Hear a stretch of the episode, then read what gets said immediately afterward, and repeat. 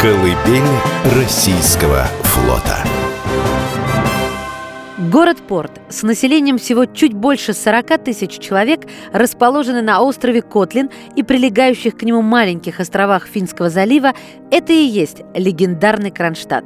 По поручению президента России Владимира Путина с две тысячи девятнадцатого года в Кронштадте ведется большая работа по созданию туристско-рекреационного кластера, посвященного военно-морскому флоту. Город Колыбель российского флота должен стать единым центром военно-морской славы России. Мы же продолжаем вспоминать историю легендарного города и рассказывать о выдающихся научных открытиях, сделанных здесь. Мы уже вспоминали, что именно в Кронштадте был сформирован первый полк морских солдат и выставлено первое минное заграждение в тысяча восемьсот пятьдесят четвёртом году.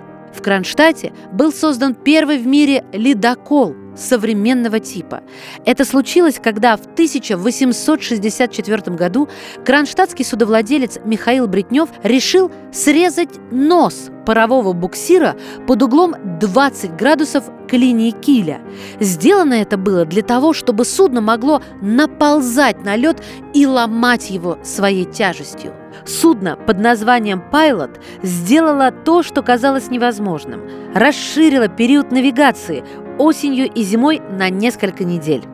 Спустя тридцать один год, в тысяча восемьсот девяносто пятом году, преподаватель физики и электротехники минных офицерских классов Александр Попов представил общественности первый в мире радиоприемник.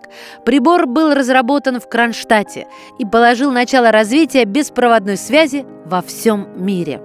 В тысяча девятьсот сорок шестом году на форте Кроншлот была открыта первая в СССР петлевая станция безобмоточного размагничивания боевых кораблей и вспомогательных судов военно-морского флота. Она уменьшала магнитное поле корпусов, благодаря чему их не видели магнитные морские мины. Сегодня Кронштадт выходит на новый этап своего развития. Уже открылся музейно-исторический парк «Остров фортов».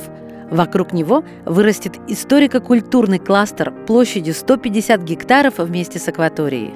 Откроет свои двери музей военно-морской славы, Кронштадтский лицей и спорткомплекс, поликлиника и инженерно-инновационный центр. Их сменов из России и из-за рубежа примет новая яхтенная марина. Появятся новые жилые комплексы, пешеходная набережная, современные дороги и развязки.